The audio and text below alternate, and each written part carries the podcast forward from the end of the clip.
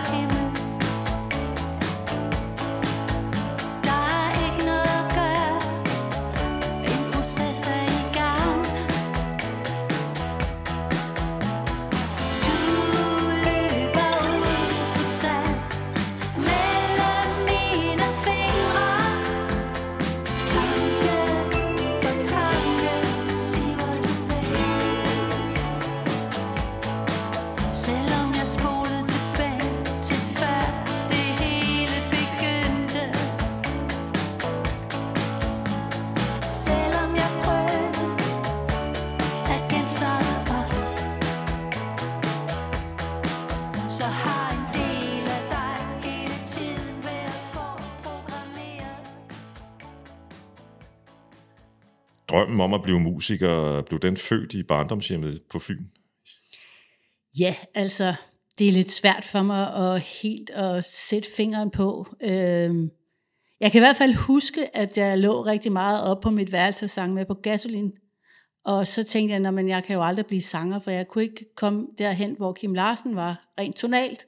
Det var først sådan, som var klar over, at der var Ja, noget, der fandtes andre muligheder. så jeg har nok, altså, det har nok sådan altid øh, øh, ligget i mig på en eller anden måde, uden at jeg sådan måske har troet, det var muligt, tror jeg i virkeligheden. Ja. Flyttede du øh, så snart du kunne til København? Altså nu tænker jeg efter gymnasium og sådan noget. Ja, altså jeg tog et stop i Odense, jeg flyttede meget tidligt hjemmefra. Jeg var ikke mere end 15, fordi jeg kom i gymnasiet i Odense. Jeg voksede op rigtig, rigtig langt ude på landet på Nordfyn. Øh, og da jeg skulle i gymnasiet, så øh, det kom jeg så også meget tidligt. Der var ikke nogen rutebiler hjem øh, efter klokken kvart i fem.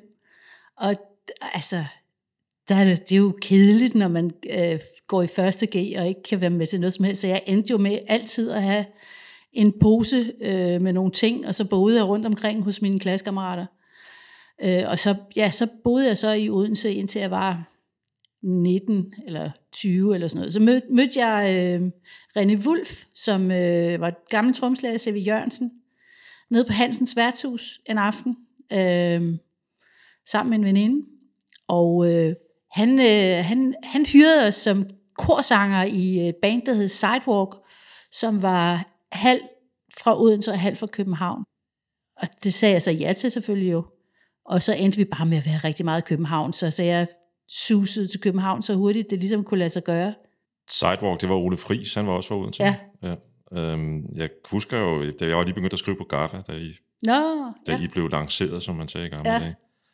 Øhm, og det var et ret ambitiøst projekt. ja, helt vildt, men det var det jo ikke, altså, jo, altså, vi havde selv ambitioner, men det var jo ikke, fordi det startede ud som et ambitiøst projekt. Det startede jo sådan set bare med at være et band, som var, var, vi var vilde med at spille øh, de der gamle ting, ikke? Mhm. Øhm, og øh, så var vi bare ret gode, tror jeg. Altså, vi, vi havde virkelig mange jobs, og vi, øh, vi spillede virkelig meget øh, i hele landet. Og så, øh, ej, det er altså faktisk en virkelig sjov historie. så var øh, vores bassist, han havde en gammel ven, som øh, var blevet privatpilot for Stikan Andersen. og øh, han havde så taget et af vores demobånd med øh, på sådan en flyvetur der. Og så øh, hørte Stikan det, og så signede han os til Polar Records, og det var sådan virkelig a big deal på det tidspunkt, fordi han havde nærmest kun lavet ABBA de sidste mange år. Det var det, man kendte ham fra. Så altså, jeg kan huske, der var sådan nogle overskrifter, hvor der stod, de nye ABBA, og hvad vi virkelig langt fra var. Øh, problemet med det var så, at, øh, at vi skulle ind i... Øh, vi skulle passe ind i sådan en, øh, en, en matrix, som måske egentlig ikke passede specielt godt til det, vi var gode til. Altså, vi spillede sådan noget Little Feet og Dr. John og sådan noget. Og så fik vi lov at vælge mellem ja, i hvert fald en masse øh, sange, der var blevet til års fra Annie Frieds øh, soloalbum. Okay, det er Og det var sådan en anden, men ja. sangene fejlede sådan set ikke noget. Det var ikke så meget det. Men vi skulle sådan, du ved, at Ole han fik kindrødt på og blev klippet og sådan noget. Det var, det var sådan, øh, det var meget langt fra det, vi kom fra, kan man sige. Øh, Ja, jeg vil sige, at for lyttere med gode nerver, så kan man gå ind på YouTube og finde et, et, et klip med jer, øh, hvor I synger Abbas Eagle, faktisk. ja, den var på vores, øh, på vores album der. Ja. ja. Øh, men det var dog ikke et, øh, hvad, skal, hvad skal man sige, et nummer, der ikke var blevet brugt af Arnie Fried. Det var en, en coverversion. Ja, det var et gammelt, det var et gammelt ABBA-nummer. Men, men noget, jeg- jeg er jo nødt til at spørge, om du nåede at møde nogle af de der to A'er og B'er, altså ABBA. Nej, det gjorde jeg ikke. Men jeg mødte Stikan Andersen på toppen af Sheraton, hvor vi fik champagne, og altså, jeg havde aldrig, altså, Jamen, jeg, jeg var ikke så gammel, jeg tror, jeg var 18 eller 19, og jeg, jeg troede faktisk, på det tidspunkt troede jeg, at nu er det bare helikopter og champagne fra nu af. Det, det tænkte jeg, det var sådan, det var. Det var sådan, vi skulle køre fra nu af. Så blev det så ikke helt sådan. Men det var en, det var en stor oplevelse. Det var sjovt at prøve det der. Mm-hmm.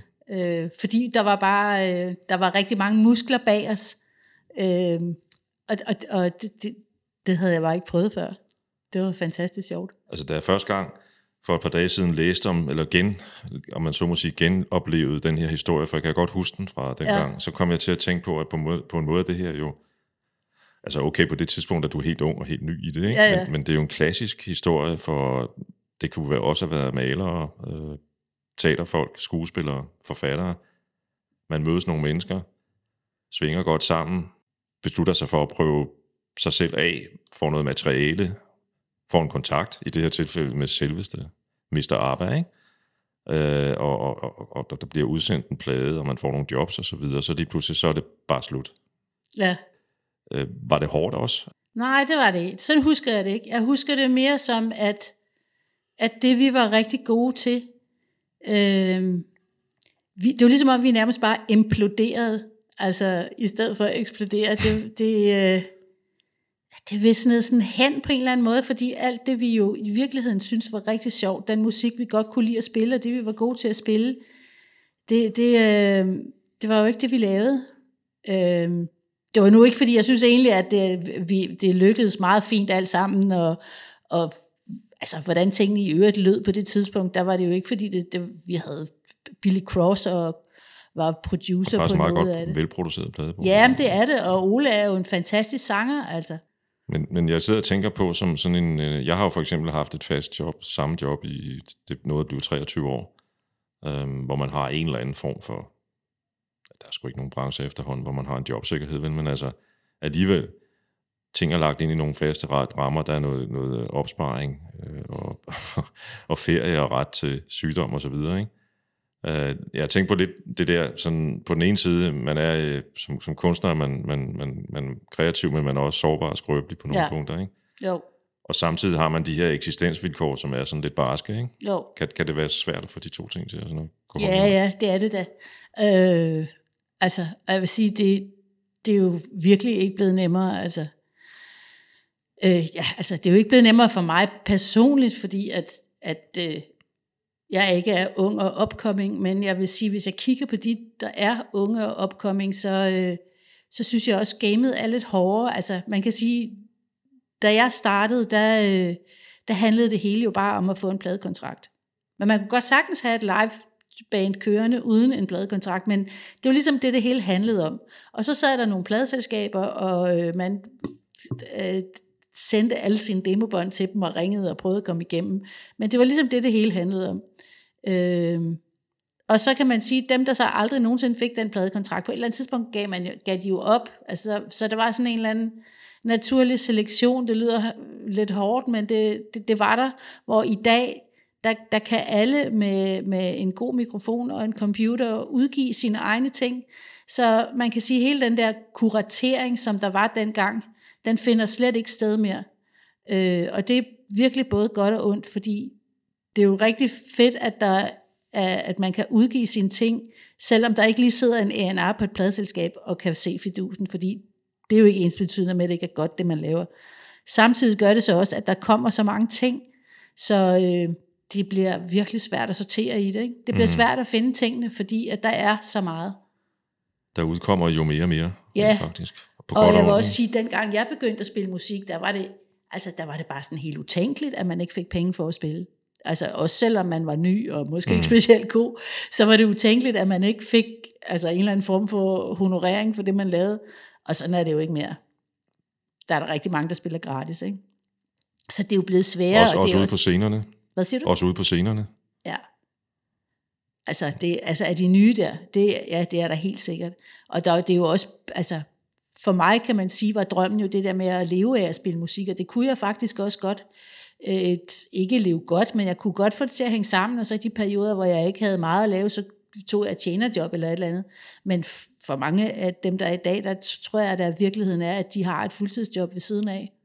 Så man kan sige, der bliver jo også sådan en, en lidt kedelig selektion, at når, når man så når til det der punkt, hvor man måske ikke gider bo på et værelse mere, eller, eller godt vil øh, have nogle børn, eller et eller andet, så, så bliver det sværere at blive ved med at forsvare over for sig selv, og, og dem, man bor sammen med, at man, øh, at man bruger så meget tid på mm. noget, som, øh, som kan være svært at, at tjene penge på. Det kan være svært at se sådan de økonomiske perspektiver. Ja. I øh, omkring, jeg mener, det må have været omkring sådan årtiskiftet, slutningen af 80'erne, begyndelsen af 90'erne, der fik du og Pernille Højmark jo den gode idé at Ja, starte Sweethearts. ja. Så spørger jeg, hvor kom det egentlig fra? Ja, men det er sjovt, fordi jeg kendte faktisk ikke Pernille. Øhm, men jeg, øh, jeg har altid været øh, hende i turbussen, der kunne ikke bare omkvædet på trække en gammel svætte på, men også kunne øh, alle versene, Ja, eller ja. ja. kendte en eller anden mærkelig sang, de andre ikke kunne. Så jeg endte altid med at være, være hende, der sådan underholdt med de der gamle danstop-sange. Og øh, Pernille og hendes daværende mand Kim havde fået den der idé med, at de ville lave et øh, orkester, hvor de spillede gamle danstop-sange. Og øh, havde faktisk i starten, der var det, øh, det allerførste job, der spillede, der var Søs Fenger med, som er Pernilles veninde, og øh, Benedikte Hansen. Og øh, Søs, hun havde jo så ligesom andet at se til, og noget andet, hun gerne ville, så det var ikke noget, hun havde tænkt sig at investere sin fremtid i. Øh, og så manglede det jo en, som kunne synge, fordi Pernille og Benedikte er jo begge to skuespillerinde, og de synger jo udmærket begge to, men de der lidt større sange, som Rør ved mig, og nogle af de der, øh, der skulle de jo finde en, som kunne synge dem. Og så havde de så øh, på en eller anden måde fået øh, nys om mig, og ringede til mig. Øh, og ja, det var i 89, så kørte det bare derfra, altså. Fedt. Der skal også, altså det, jeg, kan, jeg kan sagtens forstå, der skal betydeligt mere end en uddannelse i Shakespeare og Strindberg til at trykke den af i rør ved mig. Det er det. ja. Øhm, det var en skide god sang, bortset fra det. Det er en fantastisk sang.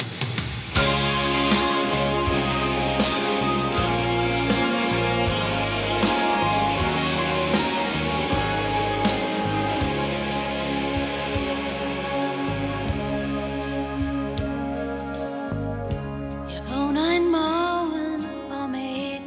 står det klart. Snart er det sidste gang, jeg har Og som et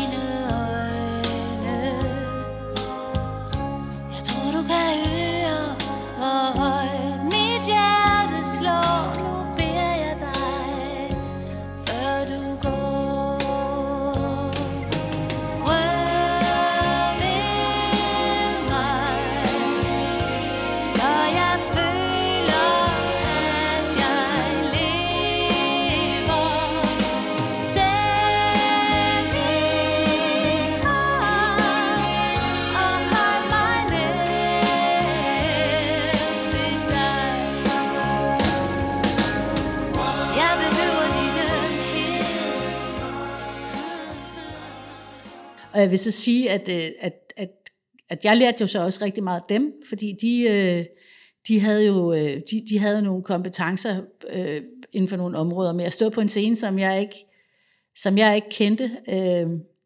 Altså, jeg har altid været, en, på en eller anden led har jeg altid været sådan lidt en cirkusklovn, men altså, og har kunne godt kunne lide det der.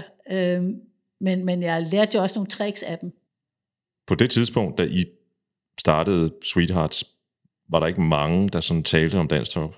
Nej, det var der virkelig ikke. Havde I set den succes komme? Nej, overhovedet ikke. Altså, jeg tror, øh, det var jo lige på det der tidspunkt omkring grunge, og øh, jeg kan huske, at, at det har været omkring Dizzy Miss Lizzy og de der bands. Ja. Der var mange af sådan nogle meget alvorlige mænd ja. øh, i sort tøj eller med langt hår øh, på scenerne på det tidspunkt. Og jeg, jeg tror, det blev sådan det blev sådan en lille oprør mod det der øh, meget højtidlige og alvorlige, øh, der var på det tidspunkt. Mm. Øh, altså, vi kunne jo ikke få højt nok hår, eller sølv nok på, eller... Vi startede jo med at spille på alle de små caféer på Nørrebro. Og så havde vi øh, købt to stiger. Den ene malede vi guldfarvet, og den anden sprayede vi sølv. Øh, fordi at, øh, ellers var der ikke nogen, der kunne se os. Og det var jo vigtigt. Så, så havde vi sådan to stiger, vi kunne kravle op i siderne, så, så stod vi og spillede ned på, ja, Barcelona var det første job, jeg var med på, og så ja. Bananrepublikken, og hvad de hed alle sammen. Ikke? Og så blev det bare øh, på en eller anden mærkelig måde en kæmpe succes, og jeg tror måske, at der er rigtig mange, der har gået øh, med, med, med sådan en... Øh, den der lidt sentimentalitet omkring de der gamle sange, uden at man sådan rigtig har kunne stå ved det, men det kunne man jo, når vi spillede, fordi så var det jo bare at synge med. Og alle kendte dem jo. Øh, det er jo sådan en, altså på en måde har det jo været en del af, i hvert fald min generations øh, øh, kulturelle baggrund, kan man ja, måske men, sige. Øh, det, det, det udtryk kan man jo sagtens bruge. Ja. Også fordi rigtig mange af sangene, jo netop ligesom den, vi lige hørte, også lever nogle helt andre liv i internationale øh, ja. versioner også. Ikke? Og når man taler øh, international musik, du og Nils Lassen, ja som på det tidspunkt lige havde været med, eller stadigvæk var med i noget, der hed Cinema Noir. Ja. Dannede The Nancy Sinatra and Lee Hazelwood Ja, han var faktisk show. ikke med. Det var han ikke, nok. Nej, men det var hans kæreste. Okay. Øhm, jeg lavede det der, jeg havde, jeg havde, jeg voksede op med de der Nancy og Lee plader, min mor havde dem. Øhm, og jeg havde bare så meget lyst til at spille dem. Og så øh, så jeg Margrethe Bjørklund øh, i fjernsynet, hvor hun øh, var VJ, hvor hun spillede noget Nancy og Lee. Og så tænkte jeg, øh, hende prøvede, jeg kendte hende ikke, så, tænkte, så fik jeg fat i hende og spurgte, om hun havde lyst til at lave sådan et projekt sammen. Øh, og det ville hun gerne, og så sagde hun, men hun kendte jo nogen, så øh, blev det de der gamle Darlens piger og mig, og øh, Mina Gros, som spillede i Miss Behaven på det tidspunkt, eller jo, det gjorde hun, og øh, Jeppe Kås og Lis Vesberg på, på øh, trombone og trompet, og øh, Troels Bæk Jessen, han var så vores Lee Hazelwood. Mm. Øh, og Sisse, hun var jo så kæreste med Nils, og så sagde hun, ja, men jeg har sådan, min kæreste, han har skrevet nogle skide gode sange. Jeg er helt sikkert tænkte jeg så, nå fint, jeg må høre det. Og mm. så, øh, så var det jo nogle skide gode sange, og så øh, var det også, det lå sådan ret meget til højre benet for mig. Og så lavede vi Dreamtones. Ja, så lavede du der, Dreamtones. Ja. Jeg skal bare spørge, for jeg må, må beskæmme indrømme, jeg har aldrig set jer som Nancy og lige. Nej. Øhm, var det kun deres sange, I optrådte med? Ja, ja, det var kun deres sange. Men der har, de havde jo også et kæmpe bagkatalog, så der var masser at tage af. Og det er, dem har jeg også lyttet lidt til her de sidste par dage eller tre. Og, og så stod jeg på en, der skriver, at det kan man diskutere til dommedag. Der er en, der siger, at det var i virkeligheden dem, der sådan skabte easy listening. Det ved jeg ikke, om jeg er helt enig i. Men, Nej. Fordi Burt Baccarat var der også. Og det andre. kan man sige. Det var jo meget tiden, ikke? Men, øh, men det var altså... Der var et eller andet med Lee Hazelwood. Han havde... Han, øh, han kunne noget andet end de andre, fordi han havde sådan en dysterhed og en darkness. Og så øh, koblet med, med Nancy's øh, lyse øh, femininitet, der var det, det, de gik op i sådan en højere enhed. strawberries, cherries, and an angel's kiss in spring. My summer wine is really made from all these things.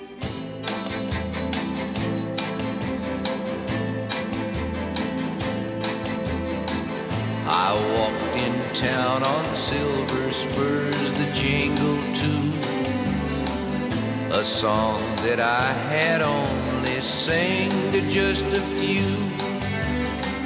She saw my silver spurs and said, Let's pass some time.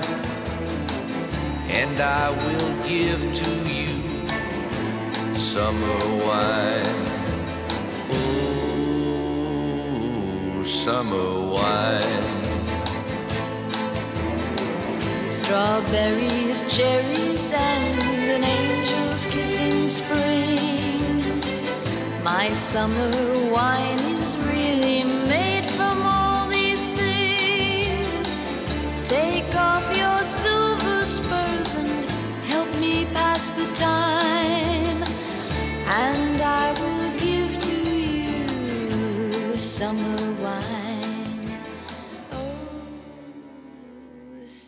Og så var det bare øh, nogle plader med, med, med store orkestre. Det var jo, jeg tror meget af det er spillet af dem, der hed The Wrecking Crew, som jeg ikke ved, om du har hørt om. Og hvis ikke du har, så, og også jer, der hører med, så skal I finde den dokumentar, der hedder The Wrecking Crew. Den er sindssygt god. Den er fantastisk. Og verdens øh, sejeste bassist er blandt andet Ja.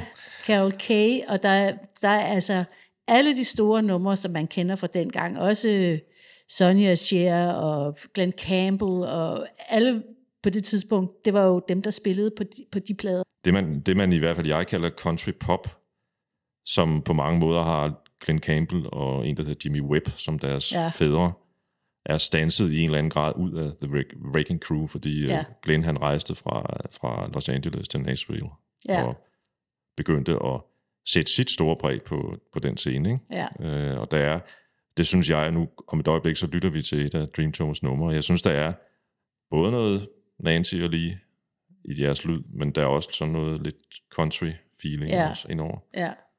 Og nummeret, øh, vi skal høre, det er Like a Love Song. ja, det er også en dejlig sang. Kunne det så?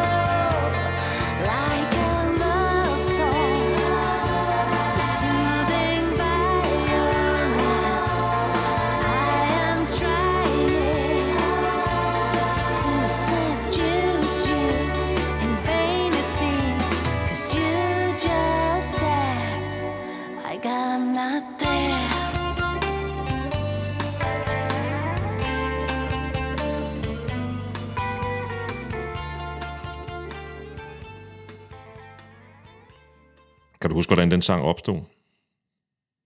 Lige den, nej. Altså, men det var jo den gang, hvor jeg var øh, ægte musiker og ikke lavede andet, så øh, der, hvad hedder det, mødtes jeg med Niels klokken 10 hver dag i rigtig lang tid. Og så sad vi jo bare hjemme hos ham og lavede demoer og arbejdede med det. Men, men øh, altså, selve sangene var meget Nilses øh, sange. Det var ham, der havde skrevet dem. Og så sad jeg så og bød ind fra højre og venstre med, hvad jeg synes, det hellere skulle være, eller hvad vi også kunne have gjort. Som jo er den typiske kreative proces, kan man ja, sige. ja. For at spørge på sådan en lidt, lidt, lidt, lidt, lidt dum måde. Hvad fik I ud af det album? Altså, jeg er stadigvæk virkelig stolt af det album, faktisk. Jeg, det er ikke så længe siden, vi fik den på, øh, på de øh, digitale platforme, fordi den var jo kun udkommet på, ja, dengang var det så CD'en, der var mediet, ikke? Øhm, hvor, hvor vi i den proces med at skulle have lagt det op og sådan noget, så sad jeg og lyttede en del til det igen. Øh, og så genudgav vi den på vinyl, Niels og jeg, hvor vi spillede sådan en lille bare duo-koncert, ham og mig. Og jeg må sige, jeg synes simpelthen bare stadigvæk, det er nogle virkelig gode sange, og jeg er virkelig stolt af det, vi fik lavet der, for utrolig få midler. Altså, vi, vi, vi lavede jo alting selv, og vi havde et band, altså et virkelig godt band omkring os, øh, som var lige så meget en del af det, og det, det der med, at man kunne lave processen på den der måde, og at det faktisk kunne blive så vellykket. Og nu snakker vi om, at, eller du snakkede om, at, at, at, at øh, du og Pernille gerne ville ligesom ryste lidt op i måske sådan lidt, lidt øh, hvad hedder sådan noget, lidt selvhøjtidlighed Ja. i, øh, på, på, på rockscenen på det Ja. tidspunkt, ikke? Og, og, og det her er jo, altså nu vil jeg ikke, altså ordet oprør, det er ikke det, er ikke det rigtige, vel, men, men, men, men, men det I lavede i Dreamtones er jo endnu en måde, hvor man kan sige, man lægger sig lidt ved siden af, hvad der ellers normalt, eller hvad, hvad, hvad der var normen på den Ja. danske pop-rock scene på det tidspunkt. Men jeg vil sige, at jeg tror faktisk, øh, altså, vi var bare lige et, øh, vi var måske bare lige et hestehoved foran, fordi der kom jo en kæmpe, sådan det, der, det de kaldte for en easy listening bølge, hvor alle lavede, også lavede gamle rocknumre om til easy listening. Øh, det, det blev sådan ret stort, men det, vi var nok lige lidt foran, helt uden at vide det. øh, havde vi, havde Der, der var nogen, der kaldte sig Axel Boys, som havde kæmpe succes Ja. med at indspille. I Ja, meget, meget ja, og man kan periode. også sige, Fatman har jo også, kan man sige, øh, gjort så meget i hele den der Ja. øh, afdeling. Ikke? Det var bare nogle, det var mange af de der, for bandet var jo nogen, der egentlig tilhørte det gamle punkmiljø. Så det var jo også sådan en sjov kobling på en eller anden måde. Dreamtones øh, havde sin tid, Ja, øh, og jeg har læst, du har sagt, at øh, det endte lykkeligt faktisk. ja det gjorde det. Altså jeg vil sige, det var svært at holde sammen på sådan et stort orkester. Øhm, der var, altså folk skulle jo alt muligt forskelligt, og Sisse og Niels fik børn på det tidspunkt, og det, altså på et tidspunkt så havde øh, Rosa havde bevilget, det Rosa Dansk Rock Samråd, som jo støtter, øh, kan man sige, mange upcoming bands, Ja. havde, øh, der havde vi fået sådan en tur med 12 jobs, hvor jeg kan huske mig og Niels sad og kiggede på hinanden og blev enige om, det, det, det kunne vi simpelthen slet ikke overskue. Så udkommer dit øh, soloalbum Mono i ja. Ja. 2008, Ja. øhm, som jeg sagde indledningsvis, med ja, fem og seks stjerner nærmest. Ja, det det var meste. helt overrumplende, faktisk. Det havde du ikke lige forventet måske? Eller? Jamen, jeg havde slet ikke, altså, jeg havde slet ikke tænkt i, i, øh, i de baner. Altså, jeg havde slet ikke, øh, jeg havde slet ikke tænkt til, at der var nogen, der ville anmelde det. For mig havde det været noget med, at, øh, at det skulle jeg bare lave færdigt. Det var rigtig lang tid undervejs, det album. Det er jo sådan, at når man, når man øh, har et daytime job, og jeg havde på det tidspunkt også to små børn, og jeg var også næsten lige blevet skilt, og der var meget i vejen. Øh, så så det, det, det var bare rigtig, rigtig lang tid undervejs, det der. Og det var, øh, det var en ordentlig omgang at få det, at få det lavet færdigt. Øh, fordi at jeg, øh, jeg jo stod helt alene med produktionen, kan man sige. Jeg havde nogle samarbejdspartnere, e, øh, forskellige samarbejdspartnere, blandt andet øh, Jakob Eriksen, som jeg startede ud med, som... Øh, Churchville, kan det passe? Ja, som jo desværre fik en blodprop Ja. og, øh, og, og døde. Og øh, så var jeg så heldig, at jeg mødte Jonas Struk til en, øh, en havefest op i Kirkelse, hvor vi havde nogle fælles venner. Han bor deroppe med sin kone.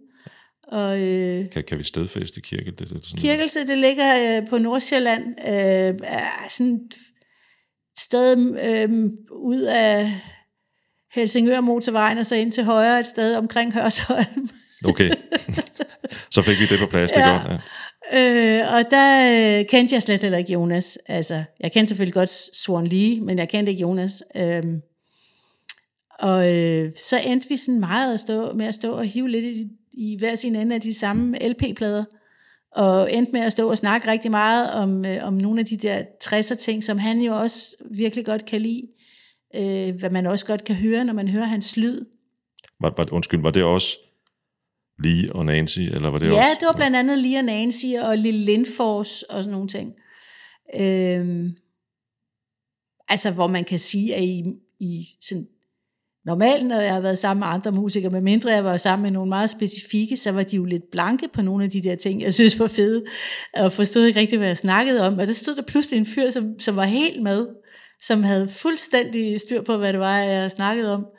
Øhm, og så øh, kom han med ind over i den sidste fase, og vi skrev et par sange sammen også. Øhm, og det har simpelthen været, øh, det har været virkelig fedt at møde Jonas.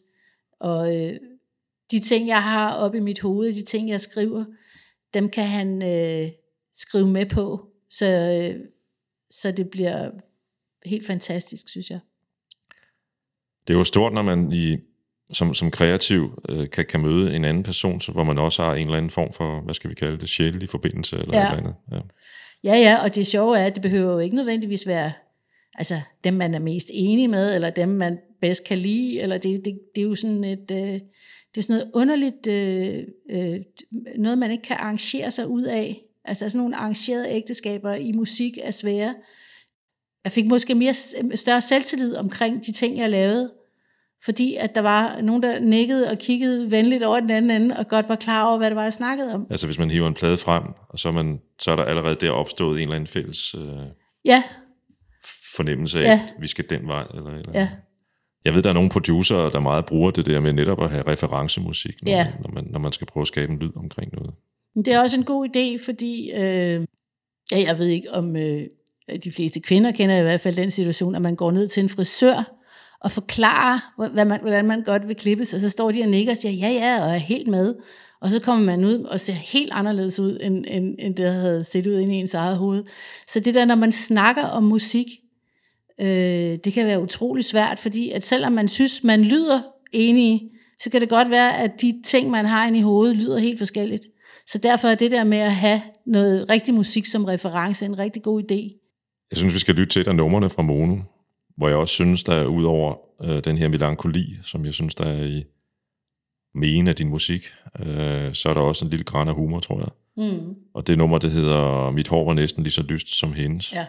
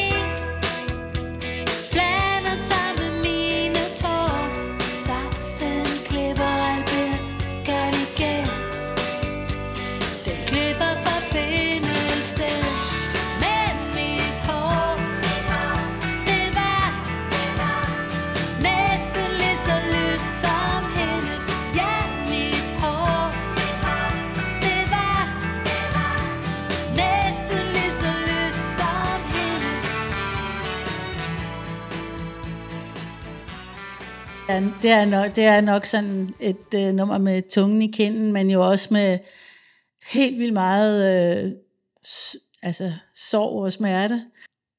Og samtidig så kan man sige, hvis man ligesom laver noget musik, som, eller laver nogle tekster, som er, er meget sørgelige, og så musikken samtidig er det, så kan det blive sådan noget lev på steg på lev på steg, hvor det næsten bliver for meget af det gode.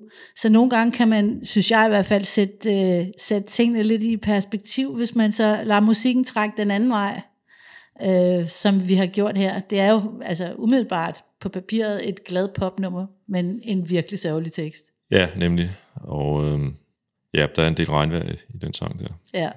Jeg mener, nu må du så lige rette, hvis jeg tager fejl her, men uh, Lise Kappel var med til at skrive en del af teksterne her. Hun har skrevet nogle af sangene her, Nogle på den sangene. første. Ja, Ja. ja. Hun Som skrev du, den, der hedder Lykke om Klodser, og Husker du, og det nummer, der hedder Lærken. det er fantastisk at komme på titlen Løgum Kloster. Det er ikke så tit, man Ja, den. nej, men Lise er jo altså en mester, hvis du spørger mig. Jeg synes jo, Misbehaving, altså jeg forstår jo ikke, hvorfor P6 Beat ikke spiller masser af Misbehaving. De spiller masser af Sort Sol og Love Shop. De har fuldstændig glemt Misbehaving, og de har da også totalt glemt Elisabeth. Det er da meget en gåde. Det er så hermed givet videre. Det er hermed givet videre, og heldigvis kan man finde en podcast med Lise på, på Mediano Music. Og Misbehaving har helt klart fortjent en plads i den danske rockhistorie, som de måske ikke helt sådan er kommet op på endnu. Det kan godt være. Det er så mærkeligt, fordi det havde de jo dengang. Altså øh, i, i samtiden, der havde de det jo rigtig meget. Altså jeg, jeg sang jo kor med Behaving i nogle år. Er det, ja. Og vi spillede helt vanvittigt mange jobs, og vi var i Frankrig, og jeg holdt så op, fordi så på et tidspunkt begyndte de at turnere meget rundt i Europa. De var virkelig, virkelig store, men det er bare ligesom om, at det er fuldstændig ude af alles erindring, og det kan jeg faktisk ikke forstå. Så det interessante var, at de havde Lise og en stemme, Ja. og så havde de en masse rigtig gode melodier, og altid med kant. Altså, Ja. Der er altid lige den der kant i det, Ja. som gør, at det ikke rigtig ligner noget andet.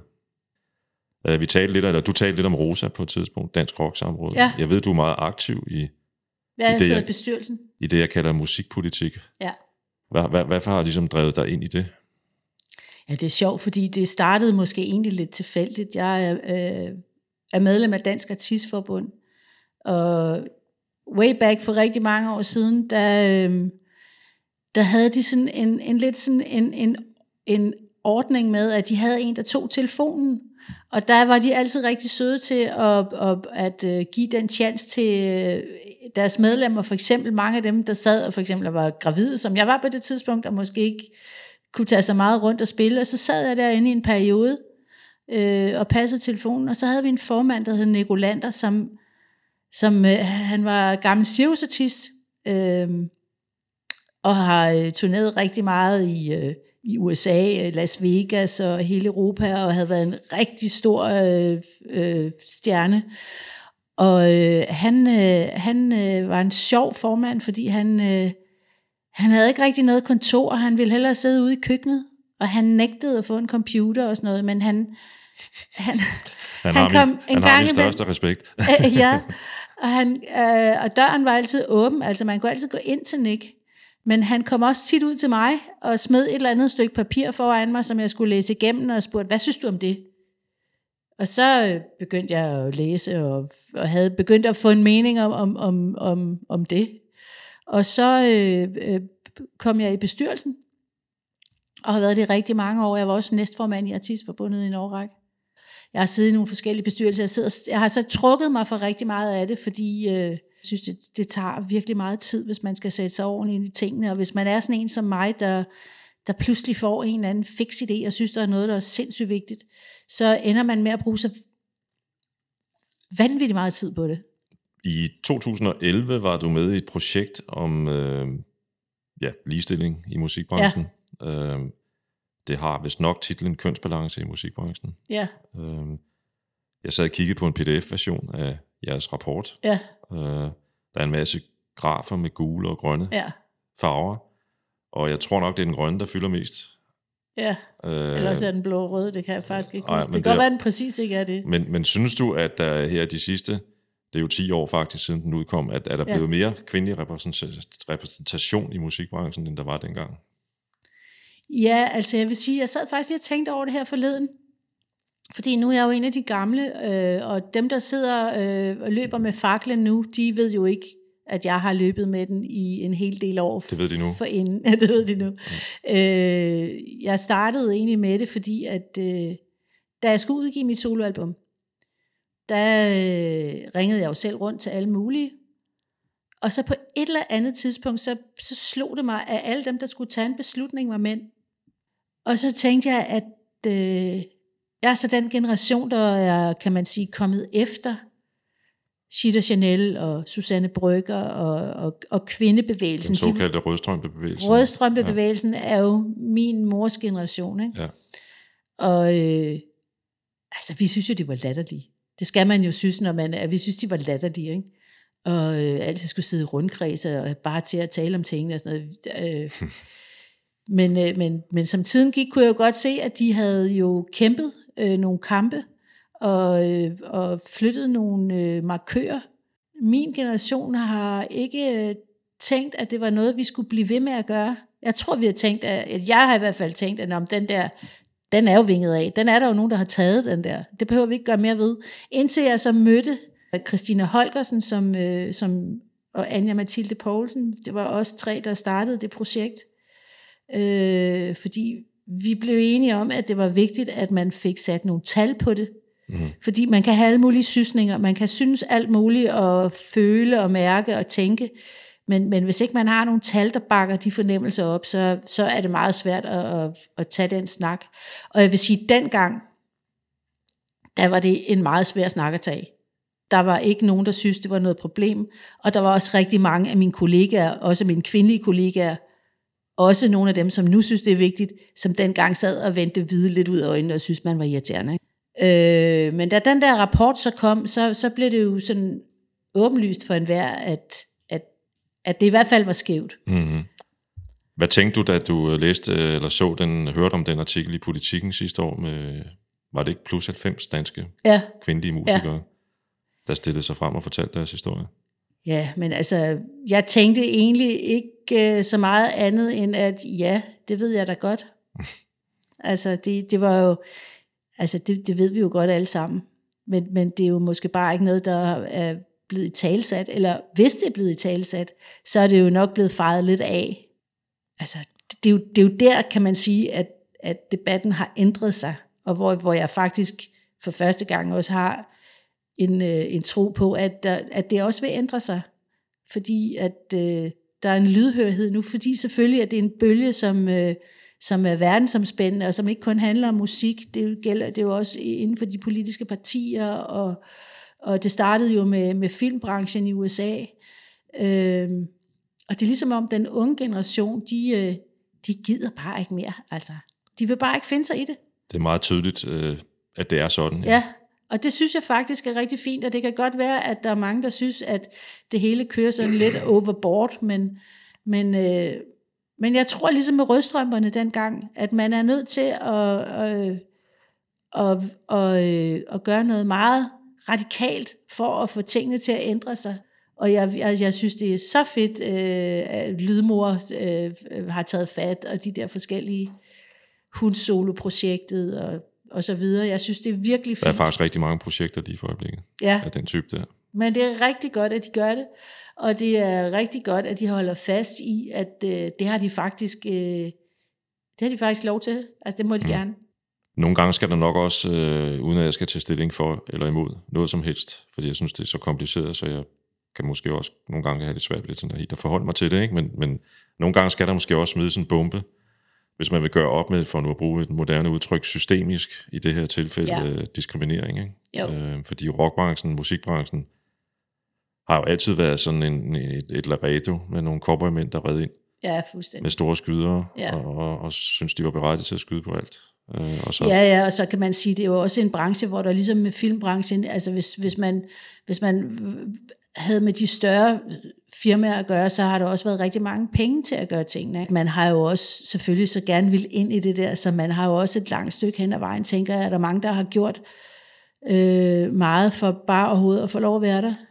Præcis. Øhm, og det har jeg sådan en fornemmelse af, at, at, at det ændrer sig lidt. Det, der så ligesom kommer ind, som jeg ser det, som sådan den der lidt øh, tredje spiller på banen, det er det store grumme internet, hvor, øh, altså, hvor vi i Kommentarsporene. Ytrings, ja, ja, hvor vi i ytringsfrihedens navn kan sige de frygteligste ting om hinanden, ja. som man jo aldrig nogensinde ville sige til folk, hvis man mødte dem på gaden.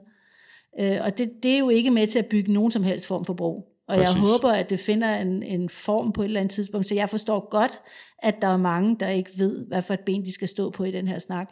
Det kan virkelig også være svært. Nu brugte jeg ordet kompliceret før, og nu trækker jeg så ordet simpelt frem, Ja, fordi det er titlen på det nye album, det synes jeg, vi skal snakke om Ja. også. Det var en glimrende idé. Ja. Du er velkommen til at tænke, det var jo derfor, jeg kom. Jeg synes, vi skal lytte til øh, de gule markiser.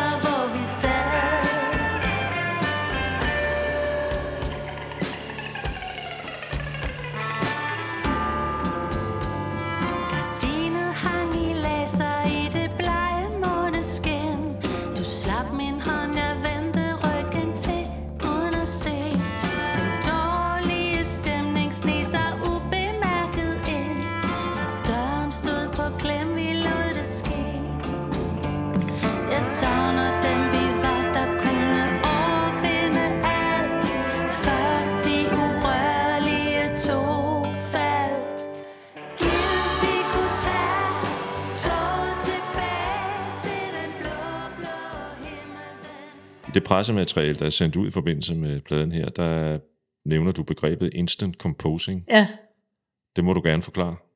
Ja, men det, øh, det er så sjovt, fordi jeg er sådan en, der går og spekulerer over ting i 100 år. Øh, og når jeg skriver tekster, så er det virkelig ikke noget, der sker på en eftermiddag. Jeg kan ikke sætte mig ned og beslutte mig for at skrive en tekst.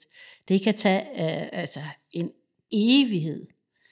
Øh, men når jeg så, så, så gør jeg det, og så når jeg har noget, så, øh, så tager jeg op til Jonas, Det var Jonas Struk, som vi snakkede om. Jonas Struk, ja. og så, øh, så er vi i gang med noget instant composing, som simpelthen bare er, at han spiller, og jeg synger, og så laver vi en sang.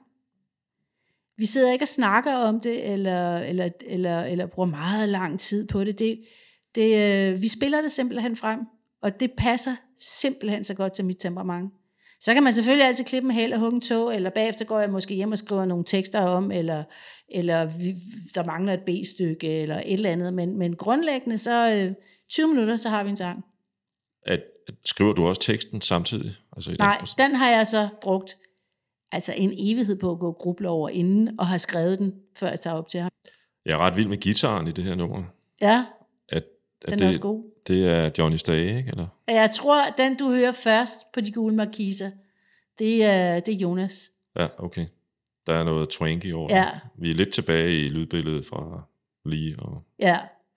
Men det er jo også en fælles stor reference, kan man sige, vi har. Ikke? Hvad er det, det beskriver egentlig? Altså, jeg har fornemmelsen af at sidde på en café.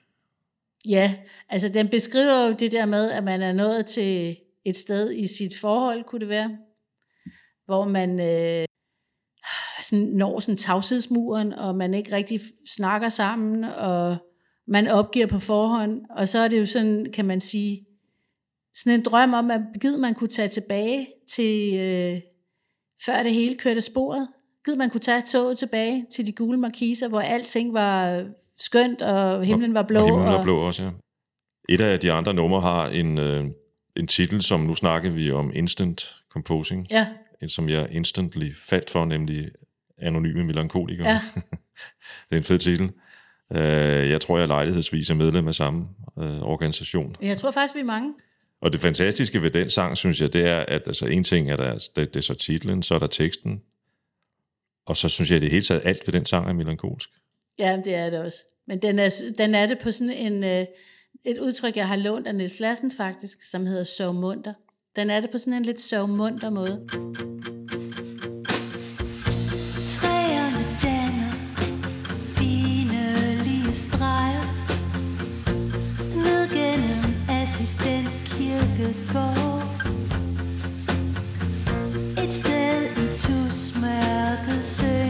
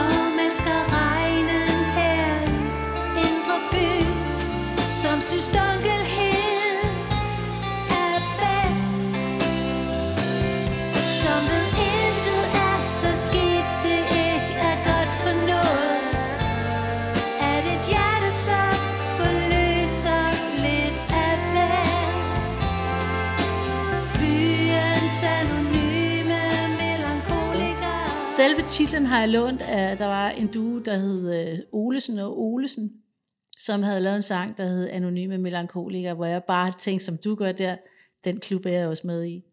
Og så øh, mange år senere, så skrev jeg så den her sang, fordi at jeg, øh, jeg er sådan en, der, øh, jamen jeg vandrer rundt, øh, når jeg sådan ligesom sådan skal have styr på tingene, eller hvis det roder for meget op i mit hoved, eller et eller andet, så øh, er det en rigtig god ting for mig at gå. Og jeg skal ikke gå nogen steder hen. Jeg har ikke noget mål og med. Jeg skal ikke øh, hen til nogen. Jeg skal bare gå. Og så øh, har jeg bare netop noteret mig, når jeg går de der ture, at, øh, at jeg kan se, at der er andre, der gør det samme, og jeg kan kende dem, fordi de går ikke og tjekker deres mobiltelefon, de, går, at de, ikke, de har ikke nogen retning, de går bare ligesom i egne tanker. Øh, og det øh, sætter sådan en masse, for mig sætter sådan en masse ting på plads op i mit hoved. Det er ikke, jeg går ikke sådan aktivt og spekulerer over alt muligt, men det er ligesom om tingene, de sådan, det, som jeg skriver i teksten, der, det, der, det strammer nogle skruer i mig på en eller anden led, som gør, at øh, det falder på plads af sig selv. Sikkert på samme måde, som andre kan have det med at meditere, eller noget i den retning. Når du synger det der med at søge tristessen, Ja, øhm, altså det er jo en kunst, ligesom så at slippe den igen. ja. Men er det så, når du ser de der, som du sagde før, mennesker? Når du, Ja, men jeg vil sige, det, det der med tristesse og, og melankoli og sådan noget, det, øh, for mig er det ikke sådan noget øh, fremmed og, og, og ubehageligt. For mig kan det også være sådan lidt, det kan også være lidt hyggeligt.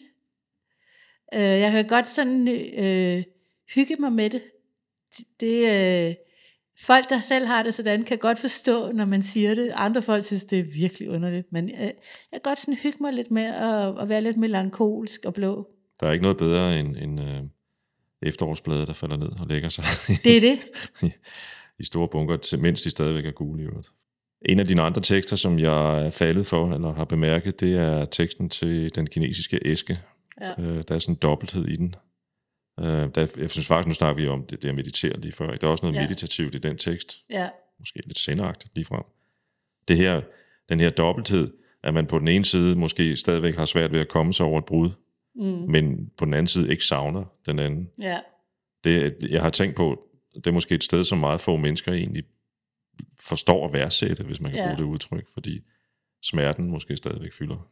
Altså man kan sige, det, den handler ligesom om det øjeblik, hvor, øh, hvor det går op for en, altså hvor, i virkeligheden, hvor tone letter, og hvor det går op for en, at, at det er godt det her. Det er godt, det, altså, det er godt, du ikke er her mere. Det er godt, det er slut. Det er godt, vi ikke skal noget. Det er faktisk lidt måske øh, samme, øh, samme vibe, som der også er. Mit hår var næsten lige så lyst som hende, som jo handler om det der øjeblik, hvor man hvor man øh, også er ked af det, men hvor man får en ny frisyr, fordi at øh, man samler stumperne op, og så finder man sin egen vej. Øh, det kan der jo være noget, altså det der øjeblik, kan, jo, kan der jo være noget, noget frelsende i på en eller anden led, at man, øh, at det er ligesom om, der er nogle porte, der åbner sig, som, som har været lukket, fordi man ikke har været klar til, til at gå videre ud af en anden vej.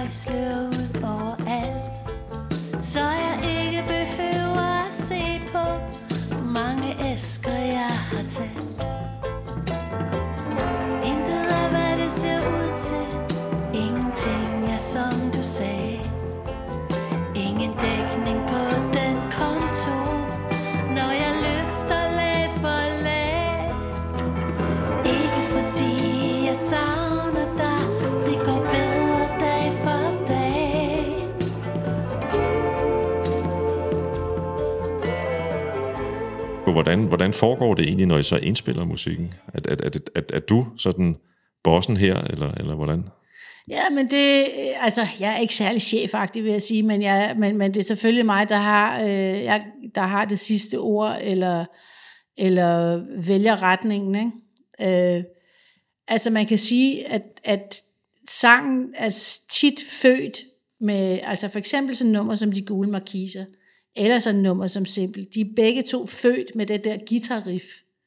Øh, så det ligger ret meget i, i selve øh, kompositionen, kan man sige. Ikke? Øh, og så er der jo ting, man tænker, ah, der mangler noget, der mangler noget andet. Og så, så øh, allierer jeg mig med nogen, som jeg ved er gode til det. Øh, jeg har for eksempel haft en fyr på, der hedder Carsten Skov, som har lavet nogle arrangementer for mig, øh, som altså, jeg aldrig nogensinde havde kunne lave selv. Og, men selvfølgelig er det mig, der bestemmer, om skal det være det der, eller skal det være det der, eller skulle vi mere have sådan her, eller jeg har måske en melodi, jeg gerne vil have ind over, eller et eller andet. Ikke?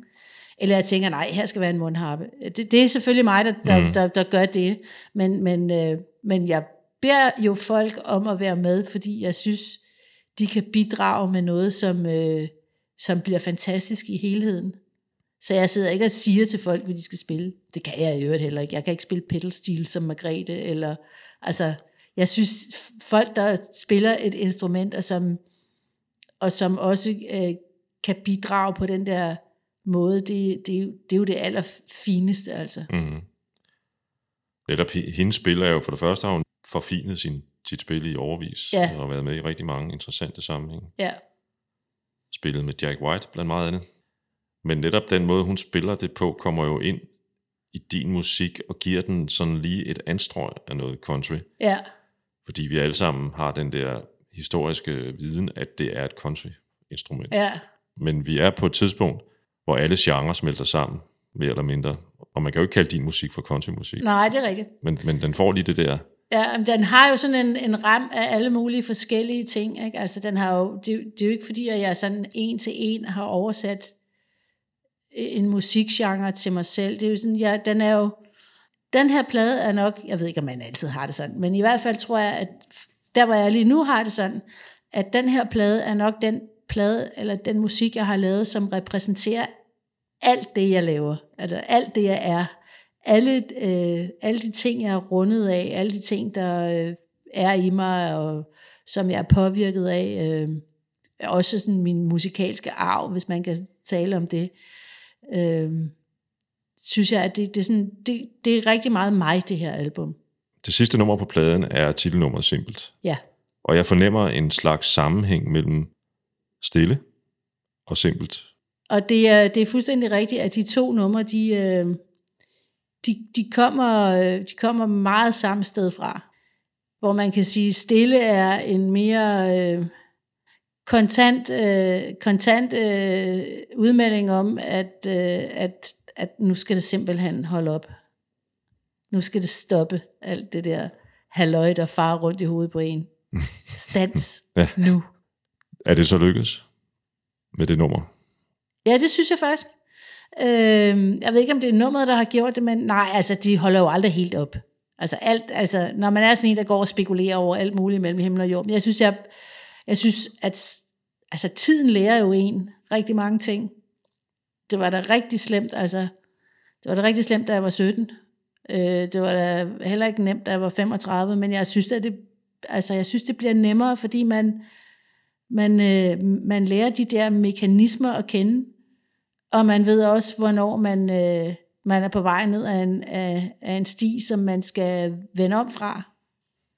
Øh, så på mange måder synes jeg da, at det, øh, det bliver nemmere, men altså man holder nok helt aldrig helt op Nej, med det. nej. Det, det, det tvivler jeg stærkt på. øh, Fordi så var det nok stoppet. Øhm, Ja. Men det er også det, jeg tror også, at det er, at det lige præcis er det, der er kimen til, at jeg, at jeg laver de her ting. Altså, at jeg har brug for det. Øh, jeg har gjort det, siden jeg var lille egentlig. Øh, jeg har så aldrig rigtig udgivet det, eller brugt det til noget, eller vist det til andre, men jeg har altid skrevet. Jamen, det er også det, der fascinerer mig ved, at, at du for eksempel udsender sådan et album som det her. Øhm, du var selv lidt inde på tidligere, at det måske også er blevet lidt nemmere i dag, end det var for 30-40 år siden. Ja, ja, ja, bare 15 år siden. Eller for altså, 15 ja, år ja, siden, ja. ikke? Men, men det, det, som fascinerer mig, og som jeg har den største respekt for, er, at man rent faktisk gør det. Der er alt for mange, øh, du, du, du, der er alt for mange brudte drømme på The Boulevard of Broken Dreams, ikke? Ja, ja. Øhm, men at man holder fast i sin, Ja. Ikke bare i sin drøm, men, men i det hele taget det, som er ens métier. Altså, det synes Ja. jeg er... Men jeg tror simpelthen, øh, Og jeg tror, jeg ville blive et meget kedeligere menneske at være sammen med, hvis ikke, at, hvis ikke at jeg lavede de her ting. Ikke fordi, at jeg, det gør mig spændende at lave, men fordi, at det... Øh, fordi at jeg kommer af med rigtig meget af det, jeg skal af med, når jeg gør det her. Øh, så derfor er det vigtigt for mig. Meget nemmere at være sammen med, når jeg laver sådan noget her.